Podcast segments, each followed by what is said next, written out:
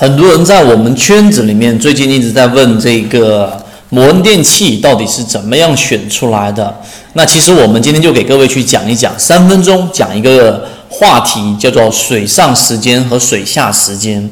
什么意思呢？首先第一个我们要说的话题就是摩恩电器，我们从本周的周一周二一直在提示，然后在昨天周三出现了一个涨停板。很多人总是在上涨的时候才会去想要去操作这样的个股的问题在于什么地方，总是不敢在低位的时候进行下单。最主要的原因是这个盈利模式不是你的盈利模式，不是你自己经过不断实践的盈利模式，所以你自然就不会有那么呃，那种强大的自信在低位的时候做建仓。那因为你的盈利模式，或者说你所关注到的个股，你根本就不是那么熟悉或者了解的情况之下，当别人选出来了，一旦上涨，你自然就会有一种错失的心态，就容易追涨。这个才是追涨导致没有办法买到低位个股的一个本质，这是第一点。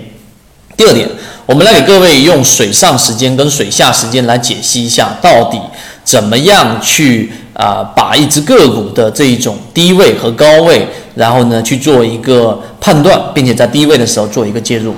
摩恩电器在这一个周一的时候，我就给各位去讲过，有时候我们对于股价不一定是要在意它的这种涨幅，但是你一定要在意的就是它的价格，因为价格就是每一个交易者的一个投票的结果，真金白银。所以在周一的时候我就讲过，在近期波段的一个新高十二块四毛三，这个价格在周一周二，尤其是周二的时候，大部分时间都在水上。我把这个前面的新高比作一个水面，它大部分时间是盘整在水上的。那么大部分时间盘整在水上，就意味着这样的个股本身就是一个在突破的一个形态，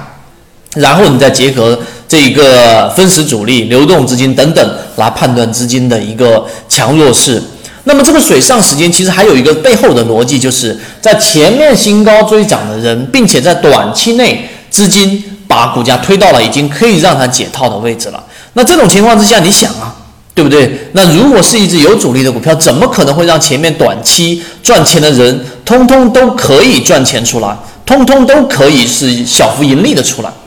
为什么？一定就是为了要把你的筹码给洗出来。所以十二块四毛三这个价格，我在周一周二在圈子里面给各位去提到，一旦突破就可以重点关注，结果出现了一个涨停，在周三昨天。